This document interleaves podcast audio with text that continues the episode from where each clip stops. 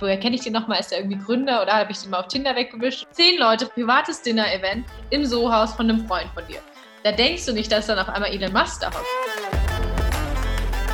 Herzlich willkommen zu einer neuen Folge von Colorful Careers Podcast. Heute nehme ich zusammen mit Anastasia Bahner auf. Sie ist Gründerin von Fimentor, Influencerin, Autorin und Journalistin und das alles nur mit 23 Jahren. Wir kennen uns schon eine Weile, da ich mit ihr bereits in meinem alten Podcast über das Thema Was mache ich nach dem Abi gesprochen habe. Für mich eine sehr spannende Persönlichkeit und mal wieder eine Ehre mit ihr zu sprechen. Und damit viel Spaß bei der neuen Folge. Anastasia ist am Start. Bevor wir richtig Deep Dive machen, äh, also im Intro haben wir dich schon mal ein bisschen, haben wir dich schon mal ein bisschen erklärt und ein bisschen vorgestellt. Sag mal, ja, sicher doch. Äh, sag mal, wo stehst denn du gerade so für dich in deinem Leben? Wie würdest du das gerade beschreiben? Ähm, ich würde es so beschreiben, ich bin ziel- und hoffnungslos. Nein. wir hatten, also wir haben es ja schon mal kennengelernt. Ich durfte ja auch schon mal zu Gast bei dir sein im Podcast und mit dir sprechen. Und damals sah es schon noch mal ein bisschen anders aus und äh, kann sagen, dass ich jetzt mit meinen 23 Jahren meine Bucketliste abgearbeitet habe, die ich mit 14 Jahren geschrieben habe. Wow. Ähm, das heißt sozusagen alles, was auf dieser Liste stand und das ging wirklich von Justin Bieber Konzert besuchen bis hin zu Unternehmen gründen. Also ihr seht, das ist das Herz einer, eines Teenies gewesen. Ähm, stand was, da drauf. Was, was war der schwierigste Punkt auf der Liste zu erreichen für dich? Um, schwierigste jetzt nicht, aber ich glaube, der letzte Punkt, der mich am meisten überrascht hat, dass es so schnell ging, ähm, war, ich wollte mal ein Buch schreiben. Ich habe einen journalistischen Hintergrund, das heißt, ich habe natürlich immer geschrieben, ähm, seit ich 14 bin als Jugendjournalistin. Und ähm, wollte immer ein Buch schreiben und ich wollte, dachte erst, ich mache so einen Roman oder irgendwas und habe mittlerweile mir die Expertise angeeignet, dass mich ein Verlag, einer der zweitgrößten Verlege Deutschlands, angesprochen hatte und mich gerne als Autorin gewinnen wollte. Das heißt, ich habe mich nicht aktiv auf diese Rolle beworben und normalerweise einen Buchvertrag zu bekommen, das dauert und da musst du richtig lange ähm, dran arbeiten und pitchen und was schicken und ich habe wirklich einen Call gehabt und dann kam der Vertrag und ich war so, uh, what? What is happening here? Und fand es halt geil, weil sozusagen innerhalb von neun Jahren habe ich sozusagen alles, und das war wirklich eine sehr, sehr lange Liste, alles abgearbeitet. Das heißt, ähm, ich arbeite gerade an meiner zukünftigen Bucketliste. Also, wollte gerade sagen. text mir Instagram oder LinkedIn und schickt mir eure Bucketlist-Wünsche. Witzig. Ich wollte nämlich gerade fragen, wie sich das anfühlt, weil ich meine, so, so zielstrebige Menschen, wie du jetzt ja auch eine, einer bist, ähm, Ziele zu erreichen und sie abzuhaken und sich damit abzufinden, ist ja fast unmöglich, oder? Also ich glaube, du hast halt immer Ziele so, aber es, es, ich dachte, ich hätte nie gedacht, dass das so schnell geht. Ich bin jetzt so, wo ich denke, hä, was mache ich denn jetzt? Ja. Und ähm, ich war heute auch bei einem äh, Luxuslabel als ähm, Kampagnenshooting als Gründerin dabei und wurde interviewt den ganzen Morgen schon ähm, sozusagen in Interviews. Das heißt, meine Stimme ist so ein bisschen. das, das ist okay. Aber ähm, es passieren halt immer mehr Sachen, wo ich so denke, krass. Und dann passiert die nächste Sache und ich denke so, doppelt krass. Und weiß, es hört halt gar nicht mehr auf und ich weiß natürlich, das Leben ist eine Achterbahn. Das heißt natürlich, ich nehme alles mit. Ich bin super dankbar, ich bin super grateful. Ich nehme auch alle meine Freunde mit. Ich bin immer so, wenn ich bei Partys eingeladen bin, schreibe ich immer, darf ich jemanden mitbringen und gucke dann immer, dass ich abwechselnd die Leute mit reinnehmen kann. Ähm, weil ich finde, das Wichtige ist, wenn man halt es zu dem Punkt geschafft hat, wo man sagt, ich habe jetzt keine Ziele gerade aktiv, dann heißt es nicht, dass man sagen kann, oh, jetzt chill ich erstmal, sondern dann sollte man dann gucken, okay, jetzt habe ich für mich das erreicht, jetzt kann ich vielleicht meinen Freunden oder meiner Familie oder was weiß ich helfen. Ja. Gerade, wo ich so denke, okay, ich habe jetzt keine aktiven Ziele, das heißt, wenn jemand einen anderen Wunsch hat, ein Ziel hat oder ähnliches, dann bin ich da sehr, sehr gerne als Unterstützerin dabei. Das finde ich sehr schön. Das finde ich sehr schön. Gehen wir mal ein paar Steps zurück. Äh, du hast ja gerade eben schon deine, deine, deine Vergangenheit angesprochen. Ähm, wann würdest du sagen, war bei dir so ein Zeitpunkt, wo du gemerkt hast, dieses unternehmerische Denken, äh, das sitzt irgendwie in mir? War das für dich quasi so eine angeborene Sache? Wurde das vielleicht sogar von deinen Eltern, kann, kann man sagen, es wurde von deinen Eltern an dich weitergegeben? Wann hat sich das bei dir bemerkbar gemacht? Ich glaube, als ich irgendwann mittendrin in der Gründung war und dachte, oh well, I found my job. Ähm, nee, also ich wollte ja nie Gründerin werden. Das kommuniziere ich auch ziemlich offen, dass ich sage, hey, es gibt Leute, die wirklich sagen, oh, ich will gründen und suchen aktiv nach einer Idee und wollen halt, wollten schon immer in die Selbstständigkeit und ich war jetzt nie angetan von der Festanstellung, aber ich hatte trotzdem keine Idee, dass ich sage, ich will Gründerin werden, ich will unternehmerisch tätig werden und habe das auch gar nie so wahrgenommen. Meine Mama gehörte in eine PR-Agentur ähm, und habe das gar nicht so als Unternehmertum wahrgenommen, sonst war halt eher so, meine Mama macht halt PR und das ist super gut und ist erfolgreich und ich darf zu coolen Partys und kriege immer Goodiebags und liebe so ein richtiger Goodiebag-Addict. ähm, ich habe auch gerade nach Freunden geschrieben, die bei dem Event ist und meinte, willst du vorbeikommen? Ich so, gibt es Goodiebags?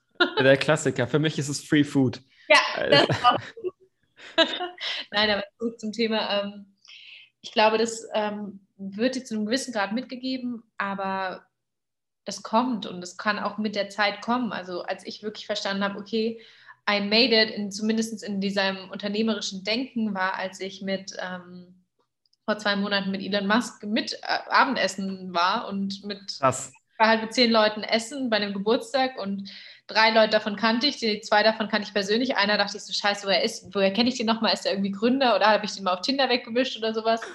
Und dann dachte ich, oh scheiße, das ist Elon Musk. Irgendwie Ernsthaft, so. das hast du dir gedacht? Du, du denkst doch nicht, wenn du zu einem Dinner kommst, zu einem zehn Leute privates Dinner-Event im Sohaus von einem Freund von dir. Da denkst du nicht, dass dann auf einmal Elon Musk da hockt. Ja, natürlich nicht, aber also wenn ich sein Gesicht, ich meine, du bist ja schon die zweite Person, die mir das erzählt. Ich kenne tatsächlich noch eine, noch eine Freundin von mir, ähm, ja, die, die auch. Bitte? Die auch in diesem Wochenende dabei war. Nee, nee, die, den, die auch Musk, Musk mal kennengelernt hat.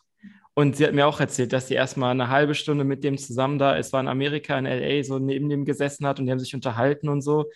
Und äh, dann irgendwann, danach hat sie dann irgendwann mitbekommen, ach ja, das ist Elon Musk, das ist irgend so ein Milliardär. Mhm. also schon witzig, dass, dass die einzigen zwei echten Stories, die ich jetzt gehört habe in Bezug auf Elon Musk, dass er der erste Satz ist, ich wusste gar nicht, wer das ist. Ja, Sehr cool. Ich wusste natürlich, wer er ist, aber halt diese Realisation kam halt erst später und der einzige Platz, der frei war, war neben ihm. Und das war für mich so dieser Moment, wo ich dachte, Gründerszene und Gründerinnen-Szene auch, ja. gendern, ist halt einfach, sich zu vernetzen und vernetzt zu sein und Leute kennenzulernen, von denen du nie gedacht hättest, dass du sie mal kennenlernst. Und ich glaube, das ist das große Geschenk an dieser Bubble, gerade ähm, wenn du halt da drin bist, merkst du einfach, wie offen die Leute sind. Ähm, ich war jetzt auch gerade in so einem Camp, wo 100, in, also 100 Gründer und Gründerinnen eingeladen waren. Es ist so ein Safe Space gewesen und jeder ist auf jeden Zugang. Man kannte sich nicht und man hat einfach sofort Deep Dive irgendwie so. Und wie, wie war dein erstes Burnout? Und du dann so, ja, ich hatte noch keins, das aber das ist mal. Und du sprichst halt über so Sachen, wo du halt denkst, im normalen Zustand, wenn du jetzt in der U-Bahn mit 100 Leuten stehen würdest, guckst du den Typen neben dir an, weil der zu laut Musik hört. Die Frau gegenüber von dir ist kaut Kaugummi eklig und du denkst, du blöde Kuh. So, und in diesem Camp saßt du da halt lagst dir halt echt in den Arm, hast geheult und es ist halt, es ist so schön. Und da war für mich wirklich das, der Moment, wo ich dachte, ich bin angekommen in dieser Unternehmerinnenwelt. Ja, okay, Wahnsinn. Nicht schlecht. Also, so, wenn du sagst, du, du netzwerkst viel, ähm, wie gehst du da vor? Also, wie sagt man, ich netzwerke jetzt? Also ich weiß, Netzwerk ist so ein extrem relevantes Ding. Auch ich meine, das, das Publikum, was hier zuhört, also die Zuhörerschaft, ähm, interessiert sich höchstwahrscheinlich auch so fürs Thema Gründen, Startup und so. Und da hört man ja auch ständig, hey, bitte? Das ist der Moment, wo ihr jetzt rausgehen dürft, diejenigen, die es nicht sind. ja, genau. Wenn nicht, weg. ähm, wie, wie, also, wie geht man davor? Also, Wenn man jetzt so von Null anfängt, sage ich mal. Ähm, also ich glaube, Netzwerk aufbauen ist ähm, schwieriger, als man denkt, gerade auch so ein Netzwerk zu verwalten. Also du lernst ja immer wieder Leute kennen und du musst halt weggehen von diesem Denken, ich brauche jetzt eine Person, die jetzt relevant ist, weil das ist überhaupt nicht der Fall. Du brauchst, es kann sein, dass du diese Person heute triffst und in zwei Jahren ist das genau der Kontakt, den du gebraucht hättest oder brauchst. Und ich bin zum Beispiel jemand, ich vernetze mich immer sofort und Netzwerk hat ja auch das Wort drin, Vernetzung sozusagen. Das heißt, ich bin immer, wenn ich gerade auch bei dem Shoot, ich habe allen mein Handy in die Hand gedrückt, meinte, add dich mal auf LinkedIn und äh, gib mir mal deinen Insta-Namen. Das heißt auch eine, nicht nur ein nettes Gespräch zu haben, sondern direkt sich auch zu vernetzen. Oder was mir halt zum Beispiel extrem hilft, ist in meinem Leben ohne Kopfhörer rumzulaufen. Das ist, glaube viele von uns machen mhm. das. Wir hören Musik, wenn wir irgendwo hinlaufen, in der Bahn, im Flieger. Ich habe im Flieger neulich, ich bin aus der Schweiz zurückgekommen, hatte neben mir einen Typen sitzen, der bei einem Investment, also einem VC sitzt, mit dem ich gerade zusammenarbeiten will, habe dann direkt mit dem gequatscht und also weißt du, einfach offen bleiben und ähm, ja. Momente und Leute auch mal ansprechen. Und wenn man zum Beispiel introvertierter ist, ähm, was wir, glaube ich, merkt, ich bin es nicht. I wish sometimes. Ähm, aber da hilft zum Beispiel mal auf Veranstaltungen alleine zu gehen. Also sozusagen ähm, aus deiner Komfortzone rauszugehen, zu sagen, wie kann ich, ähm, wie kann ich ins Gespräch kommen? Und wenn du halt mit einer Freundin immer gehst oder immer mit Leuten, dann bist du halt in deiner Gruppendynamik. Und in dieser Gruppendynamik bleibt man halt eher drin stecken und redet halt mit den Leuten, weil es halt sicherer ist. Aber warum geht man auf Netzwerkevents und Veranstaltungen, um halt eben sich zu vernetzen und mhm. ähm, was zum Beispiel, wenn man sagt, oh, und wie komme ich dann ins Gespräch, was ich immer mache oder gemacht habe am Anfang, als ich so neu in der Szene war, ich bin immer zum Buffet gegangen und habe dann immer die Leute angesprochen, so, oh, bist du vegan oder mhm. irgendwas völlig Bescheuertes oder so. Ja. Einen Spruch gemacht, so ähm, typisch Berlin, irgendwie vegane Currywurst, ähm, bist du, auf welcher Seite bist du? Und habe dann kam dann mit den Leuten ins Gespräch und mittlerweile sind daraus gute Freundschaften entstanden mit einem Spruch mit einer veganen Currywurst. Also ähm, es ist halt möglich und ich glaube, ein Netzwerk auch zu pflegen, wie gesagt, ist super wichtig, ähm, dass man da halt nicht sagt, okay, ähm, ich bin jetzt mit dir vernetzt und das war's und du musst ja immer wieder dich in Erinnerung rufen und so weiter und so fort. Mhm. Ich meine, um jetzt mal auch so auf dein, auf deinen aktuellen, auf dein aktuelles Unternehmen zu kommen, ähm, hat ja auch irgendwas mit Netzwerken zu tun. Ähm, du leitest ein Unternehmen, was sich mit Mentorinnen und Mentees, so nennst du die richtig? Genau. Genau. Erklär doch mal ganz kurz, ja. ähm, wo, worum geht es da? Jetzt kommt mein Elevator Pitch. Achtung, ja. Timer stoppen. Ähm, Femento ist die erste Reverse Mentoring Plattform in Europa. Das heißt, wir helfen, generationsübergreifendes Lernen zu ermöglichen. Bedeutet, dass die jüngere Mentee sozusagen, also zwischen 18 und 30, eine Mentorin bei uns findet, komplett kostenlos. Und die Währung, mit der du zahlst, ist dein Wissen. Das heißt sozusagen, die ältere Frau, das ist zwischen 30 und 71, gibt dir ihr Wissen weiter und du gibst sozusagen im Gegenzug das Wissen aus deiner Generation zurück, Social Media, Podcast, was weiß ich. Vielleicht hast du ein besonderes Rezept, was du super gut kannst, bist die Meisterin im Stricken oder Häkeln, kannst super gut mit Finanzen umgehen oder zahlen. Das heißt sozusagen, Wissen wird ausgetauscht und das typische Gefälle, was normalerweise beim Mentoring stattfindet, gibt es nicht mehr. Das heißt sozusagen, man begegnet sich auf Augenhöhe.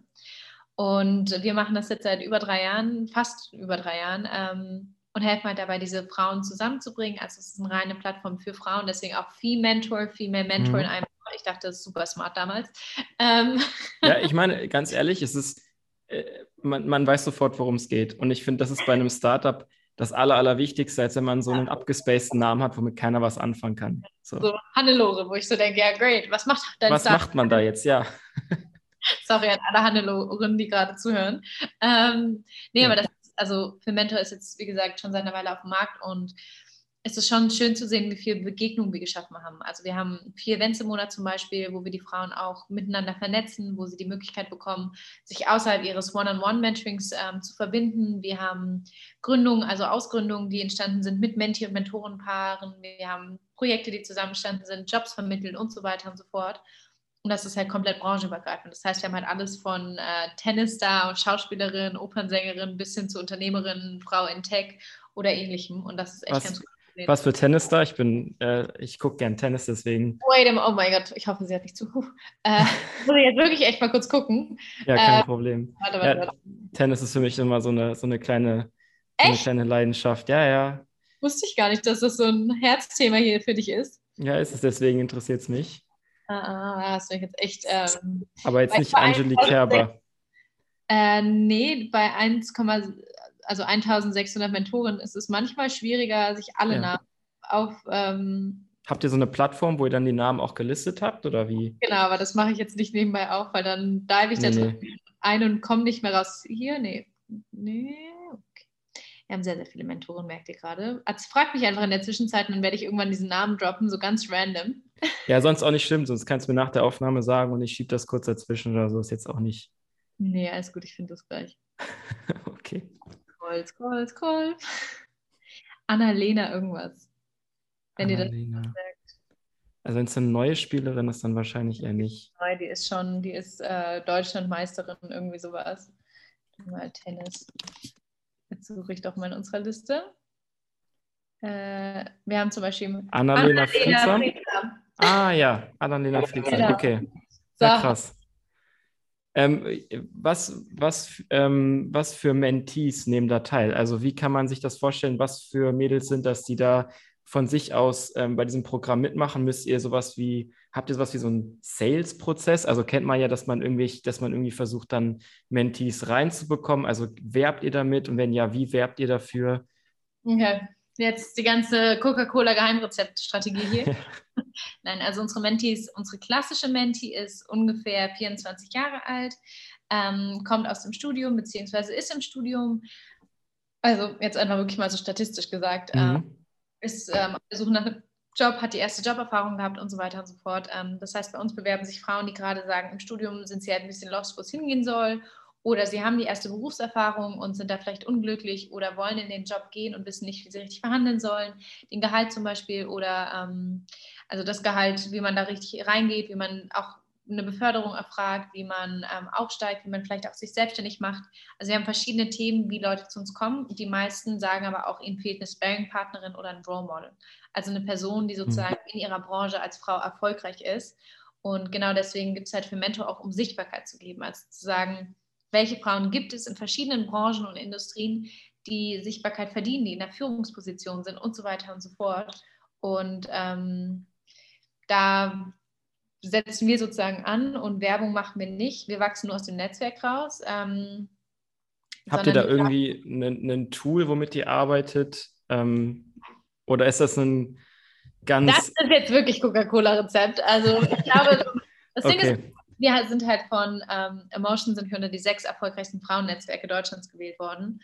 Und das ist schon eine große Ehre. Und ich glaube, viel hat damit wirklich zu tun, wie wir sprechen, dass wir halt sagen, also wir hatten jetzt zum Beispiel gerade ein Dinner und bei unseren Events ist kein großer Banner mit Guck mal für Mentor auf den Tischen steht nicht, werd ein Teil von für Mentor, bewirb dich hier, sondern wir sagen, wir haben Spaß, wir lieben das Leben, wir lieben unsere Arbeit und wenn du Bock hast, dabei zu sein, go for it, aber du musst es nicht. Und ich glaube, diese Ansprache ist super relevant, weil wir, wir nehmen kein Geld dafür. Wir wollen wirklich Frauen vernetzen, wir wollen helfen und da müssen wir das niemandem aufzwingen. Und mhm. gerade deswegen bewerben sich so viele Frauen bei uns, weil sie sich davon angesprochen fühlen, weil sie sagen, hey, ich habe ein Thema, ich hätte mir das gewünscht. Viele unserer Mentorinnen engagieren sich eben deswegen, weil sie sagen, ich hatte eine Mentorin oder einen Mentor oder ich hatte es eben nicht und hätte mir das gewünscht. Und viele unserer Mentis zum Beispiel kommen wirklich aus Haushalten, wo sie die ersten sind, die überhaupt Abitur gemacht haben oder die ersten sind, die studieren, aber wir haben auch Frauen, die ein Unternehmen erben und nicht wissen, wie sie damit umgehen soll. Das heißt, so diese ganze Diversität, mit der normalerweise Netzwerke werben, so wir sind so divers oder was weiß ich, sind halt meistens nicht wirklich divers, weil sie halt ja. kosten,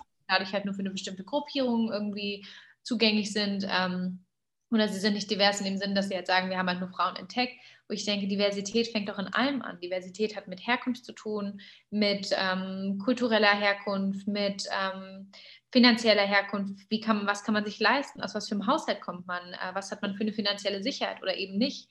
Dann ähm, kommt noch dazu, wie gesagt, ähm, verschiedene Religionen, verschiedene Denkensweise, verschiedene Karrieren, verschiedene Wege, die sie gehen wollen oder Branchen, die sie gehen wollen. Und ähm, wir haben zum Beispiel auch eine riesige LGBTQA-Plus-Community, also diese Sexualität oder die Identifikation, ob du dich als Frau fühlst und dann nicht als Frau auf die Welt gekommen bist.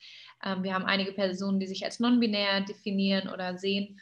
Und das ist für mich ein riesiges Geschenk, weil wir gar nicht in unserer Ansprache so krass auf dieses Diversity-Thema gehen müssen, sondern mhm. wir sagen halt einfach, wir sind divers und wir brauchen nicht aktiv irgendwie sagen, wir brauchen genau das und das und wir brauchen einfach Frauen und Frauen jeglicher Art, jeglicher Herkunft und ja, jeglichen Hintergrundes. Cool. Ja, also ich finde auch, ähm, ich hätte auch mal so eine, noch, noch eine Frage an dich, wie du das wahrnimmst. Ich meine, viele Unternehmen schreiben sich auch dieses Thema Diversität auf die große, auf die große Fahne. Ähm, und wie du selber auch meinst, ähm, oft steckt da nicht viel dahinter. Ähm, ich denke mal, du beschäftigst dich viel damit. Wie schätzt du das ein? Wie viele Unternehmen meinen das dann wirklich ernst? Also bei wie vielen Unternehmen kann man sagen, ähm, ich sag mal, nach dem Hiring-Prozess, ne, wenn man damit angeworben wird, hier, wir sind voll divers und total cool und super, ähm, wie viele von denen ähm, empfinden das dann auch, wenn sie dort so sind? Also natürlich alle unsere Partnerunternehmen. Ja, natürlich. ähm, nein, also ich glaube schon, dass Diversität ein Thema ist, das kommt. Und ich bin keine Person, die radikal denkt, in keiner Art. Ähm, weder politisch noch sonst irgendwas. In dem Sinn, dass ich sage, es gibt keine Extreme. Ich kann nicht von heute auf morgen äh, erwarten, ich wünsche es mir natürlich, aber ich kann nicht erwarten, dass auf einmal die Führungsebene 50-50 ist. Ich kann nicht erwarten, dass es von heute auf morgen nur noch Frauen in Führungsebenen gibt, ähm, wo ich mir das wünschen würde. Das ist ein langsamer Prozess. Wir müssen die Frauen auch darauf vorbereiten und sie nicht dann in eine Position stellen, für die sie vielleicht noch gar nicht bereit sind, weil sie es auch noch nicht wollen. Und ich glaube, es ist wichtiger, die kommenden Generationen auszubilden und zu fördern und zu unterstützen, ähm, als jetzt zu sagen, auf Teufel komm raus, muss es passieren, sondern es muss halt auch wachsen und die Frauen müssen in diese Position reinwachsen dürfen. Und ähm, ich bin häufig und oft genug die Frauenquote ähm, gewesen auf sämtlichen Bühnen, Panel Talks oder was weiß ich. Und das ist kein schönes Gefühl. Es ist nicht toll, mhm. da zu sitzen und sagen, ich wurde jetzt einfach genommen, weil ich eine junge Frau bin. Und nicht wegen meiner Expertise, die ich einfach habe und für die ihr mich auch nehmen könntet. Aber die Ansprache ist dann, oh, wir suchen eine junge Frau, äh, könntest du, hättest du da Lust und Zeit, wo ich denke, Alter, guck dir meinen Lebenslauf an. Ich habe so viel gemacht. Ähm, ich werde jetzt darauf reduziert, weil ich eine Frau bin. Und ähm, ich finde aber trotzdem, dass die Frauenquote wichtig ist und dass eine gewisse Diversitätsrate in Unternehmen äh, relevant ist. Und es gibt auch eine Studie von McKinsey zum Beispiel, die beweist äh, und zeigt, dass Unternehmen 30 Prozent kapitaleffizienter sind, wenn sie diversere Teams haben. Und diversere Teams heißt nicht nur Männer, Frauen, sondern auch verschiedene Universitäten, verschiedenste Hintergründe und so weiter und so fort. Ähm, dieses komplementäre Denken, ne? Genau, weil du halt einfach so viele Impulse drin hast und dadurch natürlich auch eine ganz breite Masse ansprichst an Kundinnen und Partnern und was weiß ich und Partnerinnen.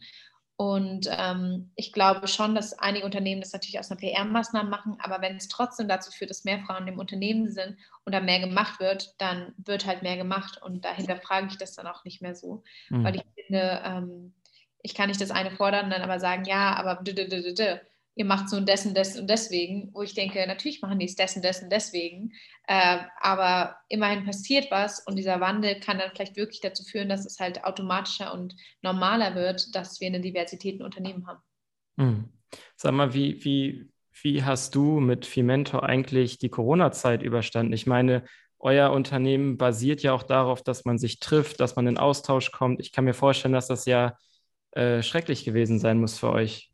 Also ich bin Gen Z, das heißt für mich ist nichts schrecklich, was mit Digitalisierung zu tun hat. Ich sitze da und denke mir so, finally, ich kann zu Hause sitzen und Instagram und Netflix gucken und nebenbei noch arbeiten. Nein, so war es jetzt nicht, aber ähm, ich habe sofort umgeschaltet und ich bin da ja auch flexibel genug gewesen, dass ich gesagt habe, hey, äh, das Mentoring muss nicht vor Ort stattfinden und dadurch konnten wir überhaupt so schnell wachsen und europaweit agieren. Wir expandieren gerade nach New York, Dubai und Korea. Warum? Weil wir halt eben sagen, ähm, das Mentoring, die perfekte Mentorin oder Menti ist halt nicht immer in der gleichen Stadt, sondern kann halt überall auf der Welt verteilt sein. Und durch diese Digitalisierung, Online, Zoom-Calls, was weiß ich, was ja viel normaler geworden ist, ähm, ist halt das Mentoring auch möglicher geworden, in unterschiedlichen Ländern zu sitzen. Und wir haben das ziemlich schnell umgewechselt. Natürlich waren unsere Veranstaltungen nicht so groß, wie wir sie hätten ähm, gerne machen wollen. Aber dafür sind die heutzutage echt riesig. Es macht super viel Spaß und ähm, ich glaube, für mich war es auch gut, weil ich dadurch so einen seichteren Einstieg in die ganze Bubble hatte, weil ich mittlerweile meinen Kalender kenne. Ich bin jeden Tag auf drei Veranstaltungen mindestens. Bei einer spreche ich mindestens. Und ähm, das ist schon viel. Und ich merke schon, wie diese, wie das an einem zehrt, wie du da denkst, oh, ich will halt alles mitnehmen, ich bin jung, jung, ich habe Bock drauf. Andererseits aber auch irgendwann an deine Grenzen kommst. Und ähm, es war, glaube ich, ganz gut, diese anfänglichen zwei Jahre in diesem sicheren Pool zu haben, wo eher was von zu Hause aus war, wo ich auch meine Ruhepole hatte, neben tausenden von E-Mails dann mein Bananenbrot backen zu können, wie wir alle in Corona-Zeiten. Ähm, das heißt, äh, wir haben die Corona-Phase eigentlich gut genutzt und glaube auch zu unserem Vorteil. Und vielleicht wären wir gar nicht so erfolgreich gewesen, wenn es das nicht gegeben hätte. Krass, ja. also richtig die, die Chance der Krise genutzt wir haben halt gesagt, okay, was brauchen die Menschen jetzt? Und die Menschen brauchen halt Netzwerke und Leute und es gab halt nicht mehr die Veranstaltung. und auch sozialen Austausch, ne? Total. Was machst du, wenn du Single bist, zu Hause im Lockdown saßt, äh, deine Mama und Papa vielleicht jetzt auch nicht jeden Tag mit dir telefonieren wollen? Und da war das halt echt super, dass wir gesagt haben, wir haben vielen Frauen auch helfen können in der Zeit. Wenn du sagst wir, ähm, wie viele seid ihr? Wie viele Mitarbeiterinnen hast du? Genau, also ich habe 14 Mitarbeiterinnen, bin aber alleinige Gründerin. Genau. Okay, also alleine gegründet für als Mitarbeiterin. Ähm, wie machen sich Mitarbeiterinnen, die sich bei dir bewerben? Ähm, wie, was für ein Profil bringen die im Optimum mit? Also worauf achtest du? Hm, also ich achte gar nicht nur auf Frauen. Also ich habe zum Beispiel mein UX-Designer ist und Webseitenentwickler ist ein ganz, ganz toller Mann, mhm. der auch äh, der erste war, der überhaupt an Firmento mitgearbeitet hat. Ähm, ich achte schon darauf, dass die Leute Lust haben, remote zu arbeiten, weil ich mich gegen ein Office entschieden habe. Ich bin kein Fan von Office-Kultur. Ich finde, das ist komplett oldschool. Es ist eine Waste of Space. Wenn man mal in Berlin war, weiß man, hier gibt es einen extremen äh, Wohnungsmangel. Und ich finde, dafür dann immer Büro rauszumieten, zu sagen, oh, wir haben ein Büro in Mitte, wo ich denke, ja, mir wäre lieber, hier würde jemand wohnen und die Nachbarschaft ein bisschen beleben. Mhm. Ähm, das heißt, ich habe mich gegen ein Büro entschieden und habe halt gesagt, okay, ich werde halt mit Leuten arbeiten, die halt auch eher remote denken, die vielleicht reisen wollen, die im Ausland sitzen wollen, weil sie sagen, sie sind jung, sie sind oder Mütter zum Beispiel, ähm, die auch gar nicht die Kapazität hätten, immer ins Büro zu fahren. Und das ist mir sozusagen wichtig, dass die Leute da so ein bisschen like-minded sind. Ähm, viele der Leute, die für mich gearbeitet haben, habe ich nie in Persona kennengelernt. Das war alles via Zoom, E-Mail, WhatsApp, äh, Slack, was weiß ich. Ähm, also das war schon ein Geschenk und ich bin zum Beispiel immer, dass ich sage, einmal im Jahr will ich mindestens drei Praktikantinnen haben, um sozusagen denen die Chance zu geben, mal zu sehen, wie ein Startup läuft, wie das ist und da dann auch bevorzugt live, also dass die Person dann in Berlin ist oder ähnliches und da dann auch die Option zu geben, mal in ein Startup reinzuschauen und diese Prozesse kennenzulernen und auch auf Events mitzukommen, um sozusagen Einstieg zu haben. Also wenn jemand von euch Bock hat, um, ähm, I'm happy to help. Und was, also genau, ich, ich würde direkt gerne daran anklinken. Ähm, Brauchst du jetzt, Praktikum oder wie? Ich, ja klar, sicherlich, immer Praktik. Also kennst doch, die, die BWLer sind doch immer auf der Jagd nach Praktika. ähm, darum auch die Frage, was, was, was müssen solche Praktikanten schon mitgebracht haben? Irgendwelche Erfahrungen, irgendwelche bestimmten Studiengänge, die gerne gesehen sind? Gibt es da irgendwas, irgendwelche ähm, Beteiligungen, Initiativen oder sowas? Also BWL finde ich cool. Ich finde auch Leute, die Datenanalyse beherrschen, finde ich super geil. Wer sich mit CRM-Systemen auskennt, immer gerne gesehen. Ähm, ich bin großer Excel-Listen-Fan. Das heißt, wenn da jemand äh, sagt, hey, Excel-Listen mache ich super gerne oder kann ich zumindest sehr, sehr gerne. Und natürlich jede Person, die Social Media affin ist. Also ich würde gerne mit Filmento aktiver auf TikTok sein. Das heißt, wenn da jetzt jemand sagt, hey, mir macht TikTok total viel Spaß, das zu konsumieren und da auch mir ein paar Ideen zu überlegen, als Konzept zu schreiben, zum Beispiel im Sinne als Artdirektorin, ähm, wäre ich auch super offen für. Also da halt auch einfach zu überlegen, was will ich lernen und was will ich vielleicht machen und ob die Person dann vorher schon mal gearbeitet hat oder eben nicht. Ähm, darum geht es ja nicht, weil gerade im Praktika heutzutage erwarten Unternehmen, dass du sagst, hey, ich habe schon 20 Jobs gehabt und dabei bist du erst 21 und irgendwo muss man anfangen und wenn das irgendwo für Mentor ist, dann natürlich noch so umso besser. Ähm, ja. Und dieses, dieses Klischee, also ähm, Noten, wie relevant sind für dich Noten? Also wenn du gute Noten hast, kriegst du keinen Job. Nein. Nein Aus also, Prinzip 4-0 und runter. Ich habe ähm, nie wirklich nach Noten aktiv gefragt. Also natürlich war immer die, die Frage, hey, studierst du oder nicht? Aber selbst wenn eine Person sagt, hey, ich habe nur eine Ausbildung gemacht oder ich äh, bin gerade kurz vorm Studium, will mich aber noch ein bisschen orientieren, ist das super fein. Ähm, ich finde, Noten sind total unaussagekräftig. Also mhm. Schulnoten, sorry, aber nobody asked me. Ähm, und ich finde auch, Schulnoten sind sowas, es ist halt super schwierig, weil Schulnoten sagen dir, du musst in allem gut sein. Du musst in Sport, Mathe, Musik, Deutsch, Englisch, Sprachen, was weiß ich, musst du gut sein und dann auch Geschichte und was weiß ich, um 1,0 zu haben. Wo ich denke, wenn eine Person überall gut ist, dann ist sie nirgendwo wirklich gut drin. Und ähm, ist halt gut im Lernen, aber nicht im wirklich ähm, eine Leidenschaft haben. Und mir ist es lieber eine Person, die sagt, hey, ich war immer richtig gut in Deutsch und liebe es, Texte zu schreiben, liebe es, über grammatische Fehler irgendwie zu gehen und das zu korrigieren, als jemand, der sagt, na, ich habe überall Einsen gehabt, aber weiß eigentlich gar nicht, was ich von meinem Leben will. Und ähm, da ist es, glaube ich, auch für mich hilfreicher, jemanden zu haben, der weiß, okay, ich will vielleicht gründen oder ich will mal in einem Unternehmen arbeiten oder ähnliches. Mhm, krass. Okay, also bewerbt euch mit, mit euren spezialisierten Skills sozusagen. Genau.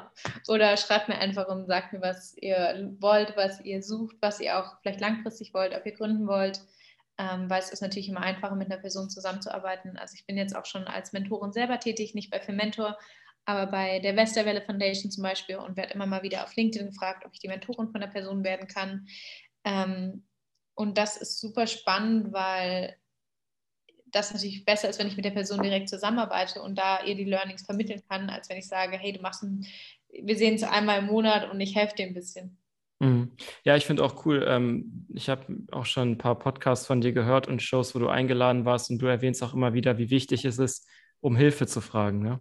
Immer. Das ist, ich kann es nicht oft genug sagen. Frag nach Hilfe. das ist wirklich mein meistgesagter po Satz wahrscheinlich im Podcast. Ich kann es selber nicht mehr hören.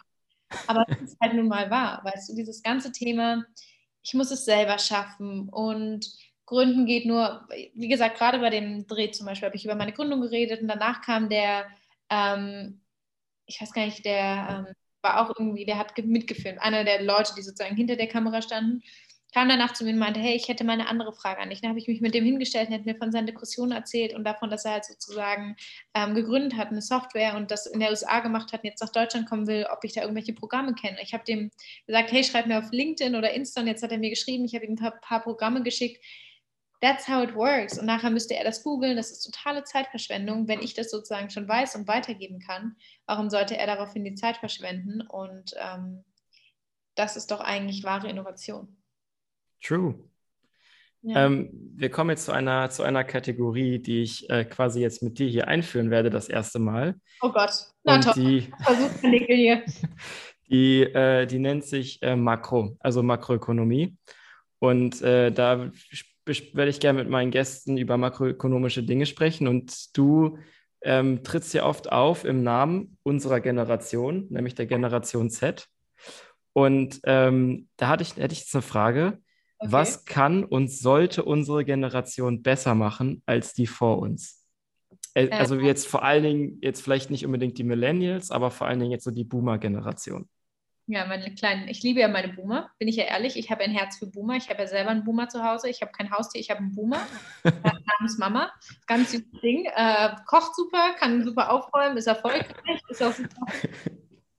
Also, äh, nein, ähm, ich finde, Sichtbarkeit verlangen und Sichtbarkeit zu sich selber zu schenken, ist eine Sache, die wir machen sollten, gerade als Frauen. Ähm, die Generationen vor uns, egal ob Millennials oder Boomer, sind meistens, dass sie nicht in der Sichtbarkeit sind, die posten nicht auf LinkedIn, die sind nicht so aktiv, die konsumieren vielleicht ab und zu, aber sie sind nicht so aktiv und verstehen das Ganze nicht. Und ich glaube, ähm, zahlen dann lieber eine PR-Agentur Geld dafür oder eine Marketing-Agentur, damit sie sozusagen Texte für sie schreiben oder damit die präsenter sind oder Artikel über sie geschrieben werden, aber man kann mit einer mit ein bisschen Arbeit kann man sich so viel sparen. Also ich habe zum Beispiel meine komplette Personal Brand aufgebaut über Plattformen wie LinkedIn und Instagram. Ich habe über 19.000, mittlerweile 500 Follower ähm, seit gestern, hihi. Glückwunsch. ähm, über 6000 Follower bei LinkedIn und die Leute kennen mich, weil 6000 klingt jetzt nicht viel, aber wenn du halt meine LinkedIn-Beiträge siehst, ich habe mindestens 20.000 Aufrufe auf meine LinkedIn-Beiträge. Das heißt, 20.000 Leute lesen sich mal jeden Posting durch, den ich auf LinkedIn teile. Das ist äh, zusammengerechnet eine riesige Anzahl, wenn ich einmal die Woche poste. Das heißt, ich gehe mittlerweile auf Veranstaltungen, Leute sprechen mich an, oh, du bist Anastasia Bana, ich kenne dich von LinkedIn. Und hm. ich glaube, das als Generation Z, die so digital ist, und wir machen noch eh immer Fotos von unserem Essen, Sachen, wo wir sind und was weiß ich, diese Fotos halt auch zu verwerten und aktiv zu posten und ein bisschen auf der professionelleren Ebene und nicht nur Story-Posts, sondern auch mal einen wertvollen oder inhaltlich wertvollen Text zu schreiben, wie zum Beispiel zehn Dinge, warum ich, zehn Tipps, warum ich mein Essen fotografiere.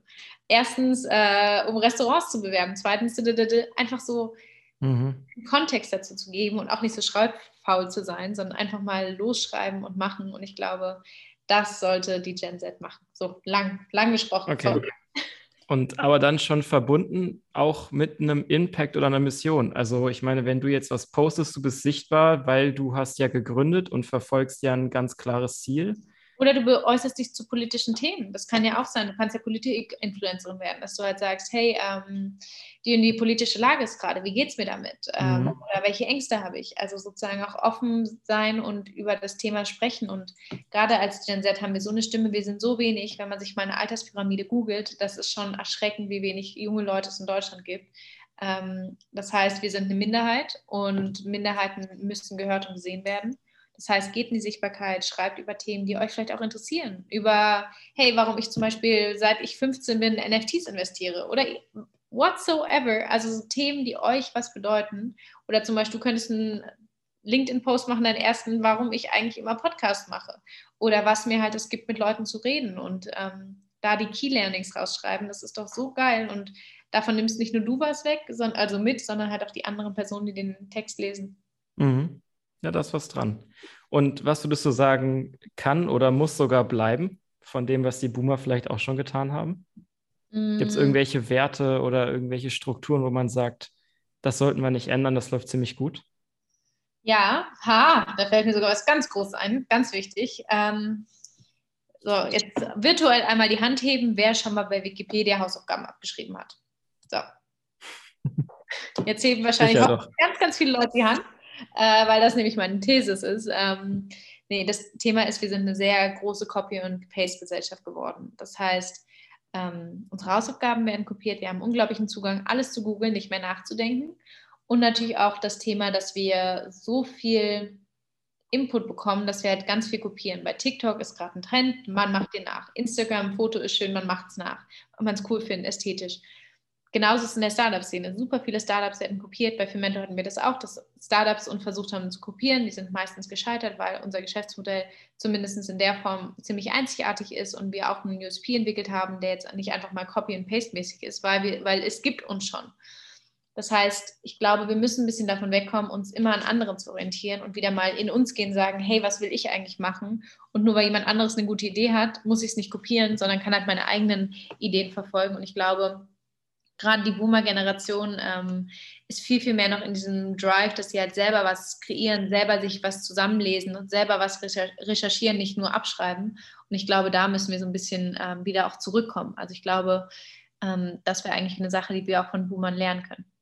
Also ein bisschen von einer Reizüberflutung äh, abkehren und sich ja. ein bisschen auch mit Geduld üben. Geduld und wie gesagt, nicht immer kopieren. Also wie viele Gorilla, Flink, was weiß ich es alles gibt, wo ich denke, es ist doch boring as fuck, macht doch eure ja. eigenen Sachen. Warum muss es immer Konkurrenzprodukte geben? Wenn du die Idee gut fandest, dann applaudiere, like die Beiträge auf LinkedIn und frag, ob du für das Unternehmen arbeiten kannst. Aber wir müssen nicht immer aus dem Ego raus so sind, oh ja, geil, die hat das erfolgreich gemacht, ich kopiere das jetzt auch. Ich habe auch Leute, die mir, es gibt ein paar Personen, die mich krass kopieren, die in jeder Podcast-Folge, in der ich bin oder in jedem Artikel, die schreiben die Leute dann immer an, sagen, oh, mach mal ein Interview mit mich. Und ich immer so denke, oh, like create your own life, weißt du, du kannst mhm. kein kopieren und mein Erfolgsweg funktioniert für mich, aber nicht für eine andere Person und ähm, das ist auch vollkommen in Ordnung, aber da so ein bisschen wegzukommen. Ja. Jetzt, wo du schon mal Erfolgswege angesprochen hast, ähm, attraktive Karrierewege für die Gen Z? Siehst du da irgendwelche Trendbewegungen, wo du sagst, da und da tendiert die Gen Z irgendwie hin, ähm, in solche und solche Berufsfelder einzutauchen? Also wir sind ja schon Spießer, ne? Also ich muss ja schon sagen, Generation, wir sind ja die Hardcore-Spießer. Wir tragen wieder BHs, wir wollen wieder heiraten. Wir sind alle wie unsere Großeltern. Also nicht, nein, also wie gesagt, ich bin Aber stimmt, das mit dem Heiraten, da ist was dran. Oder? Irgendwie, ja. wir sind viel, also das ist ja immer das Problem, man muss ja immer eine Gegenbewegung haben. Meine Mama war total Rebellion und was weiß ich und wild und ja. und, und Sturm und Drang. Und ich, weißt du, noch nie getrunken, noch nie geraucht, noch nie irgendwelche Drogen genommen. Ich trage Perlenketten, ich habe einen Bausparvertrag. What the fuck? Ich bin der weißt du so. Äh, ja. so einen geilen Werbespot von äh, Wüstenrot, wo es so heißt, Papa, was sind die denn? Der erste Spießer. Und sie sagt, ich will auch ein Spießer werden. Und genauso bin ich auf die Welt gekommen, ein kleiner Spießer. Ähm, also ich glaube, dass viele Berufe, die Sicherheit bürgen, wieder interessant werden. Also ich glaube, dass immer mehr Leute wieder in Unternehmen arbeiten wollen, die Beratung anbieten oder ähnliches, die Big Five, sage ich jetzt mal. Mhm. Ähm, in Marketing und so weiter Positionen sind natürlich auch immer spannend. Viele wollen natürlich auch selbstständig werden und gründen. Also das ist natürlich eine krasse Trendbewegung. Viele werden Coaches. Mhm. Und ähm, es gibt so verschiedene Berufe, die gerade einfach Trend sind. Und natürlich gibt es diese ganze Bewegung von den Leuten, die bei Friday for Future mit demonstrieren und kämpfen. Aber das ist ja kein Berufswunsch. So, ich demonstriere, das ist mein Job, sondern ich glaube, die Leute, die gerne was bewegen wollen, müssen in die Politik. Und ich glaube, das ist ein Berufswunsch, der gerade nicht attraktiv ist, der aber attraktiver sein sollte. Mhm. Wir können uns nicht darüber beschweren, oh, die Politik ist so langweilig oder es sind nur irgendwelche alten weißen Männer oder Frauen, mit denen wir uns nicht identifizieren können. Don't fucking complain, sondern mach was und geh in die Politik engagier dich in diesen ganzen ähm, Parteien, mach was, erheb deine Stimme und nicht nur auf der Straße, sondern wirklich in den Häusern, in denen du mitbestimmen kannst. Geh in, ähm, ins Auswärtige Amt, geh in sämtliche ähm, politische Positionen, die es einfach gibt, die auch händeringend Leute suchen. Das heißt, ähm, ich glaube, das ist ein Beruf, den wir auf jeden Fall wieder attraktiver gestalten sollten, indem wir da auch wieder reingehen. Okay, ich meine, was, was ich zum Beispiel kenne, ist, ich bin auch mit vielen politischen Geschehnissen nicht zufrieden und so. Und ein Argument für mich wäre zum Beispiel, ich gehe nicht in die Politik, weil es dauert mir einfach zu lange. Mhm. Prozesse sind langatmig, äh, Entscheidungen müssen getroffen werden. Wir haben hier das Privileg, dass wir in, einer, in, einer Demokrat, in einem demokratischen äh, Staat leben. Äh, dementsprechend mhm. sind Prozesse aber auch gerne mal langsam, weil jeder hat Mitspracherecht. Und ähm, mein Gedanke war zum Beispiel, hey, in der Wirtschaft können Dinge viel schneller passieren, gerade wenn man Richtung Startup und so weiter denkt. Wie ist da deine Meinung? Du kommst ja trotzdem immer in diese Glasdecke. Die letzte Entscheidung liegt in der Politik. Du kannst mhm. Gesetze verabschieden und das ist das große Geschenk. Du kannst als Startup Druck aufbauen und kannst was für die Gesellschaft verändern, aber wirklich Veränderungen wie Sustainability, Nachhaltigkeit, ähm, Häuserbau, weniger Baustellen auf den Straßen, ähm, Kindergärten, mehr Gelder in Schulen. Das kannst du als Startup nicht machen. Du kannst vielleicht eine Stiftung gründen und hast dann einen kleinen Impact, aber das wirklich Große passiert in der Politik und genau, dass du sagst, hey, die langsamen Prozesse, es dauert mir zu lange, dann gehst du in die Politik, änderst es und sagst halt, mhm. halt, wie kann man diese Bürokratie nicht abschaffen, aber wie kann man die äh, Prozesse verkleinern verkürzen und wie kann man sozusagen ermöglichen, dass junge Leute wieder in die Politik gehen. Jackpot, check, neue Startup-Idee oder eben du gehst in die Politik und machst halt so ein Thema und ich glaube da, ähm, wie gesagt, ist, wenn man halt sagt, hey, dessen, deswegen gehe ich nicht in die Politik, da genau anzusetzen und sagen, okay, genau, erst recht deswegen gehe ich in die Politik und ändere was. Cool, das gefällt mir allerletzte, allerletzte Frage, allerletzte Kategorie, die nenne ich äh, Trend, Prestige oder nur heiße Luft. Oh. Ähm, wo ich ein Statement droppe und mhm. dann kannst du antworten mit Ja, ist ein Trend oder ist ein relevanter Trend, ist reines Prestige oder sogar komplett irrelevant. Okay, das schreibe und, ich mir jetzt auch Trend, Prestige oder, oder heiße Luft, genau. Okay. Und das Statement lautet, äh, BWL ist das erfolgsversprechende Studium für deine Karriere. Prestige. Prestige, okay. Gut. Vielen, vielen Dank. Kommen da jetzt nicht noch mehr? Ich war jetzt richtig hyped. Ich dachte, da kommen also, jetzt viele. Nee, nee, es war, also merke ich mir, dass das ähm, kann ich auch gerne eine, eine, für den nächsten Gast dann eine längere Liste Bitte? machen. Auf jeden Fall mache ich. Ich, ich schicke dir gerne noch welche nach. Aber vielen, vielen Dank, dass du dir heute die Zeit genommen hast, ähm, hier in diesem neuen Podcast-Format teilzunehmen. Ich freue mich sehr. Ich und, danke die Ehrung. Ja, vielen, vielen Dank. Und äh, wer weiß, vielleicht sehen wir ja dich äh, nächstes Jahr bei der GEC. Mal gucken. Sehr Würde mich sehr freuen. Und äh, bis dahin, wenn du noch irgendwas zu sagen hast, kannst du gerne droppen. Ansonsten bis bald. Well, folgt für Mentor und natürlich mir. Ähm, und schreibt mir gerne, wenn ihr irgendein Thema habt, gründen wollt oder eben ein Praktikum dazu. Ähm, ich freue mich drauf und von mir jetzt auch nochmal vielen Dank fürs Zuhören und bis dann. Bis dann.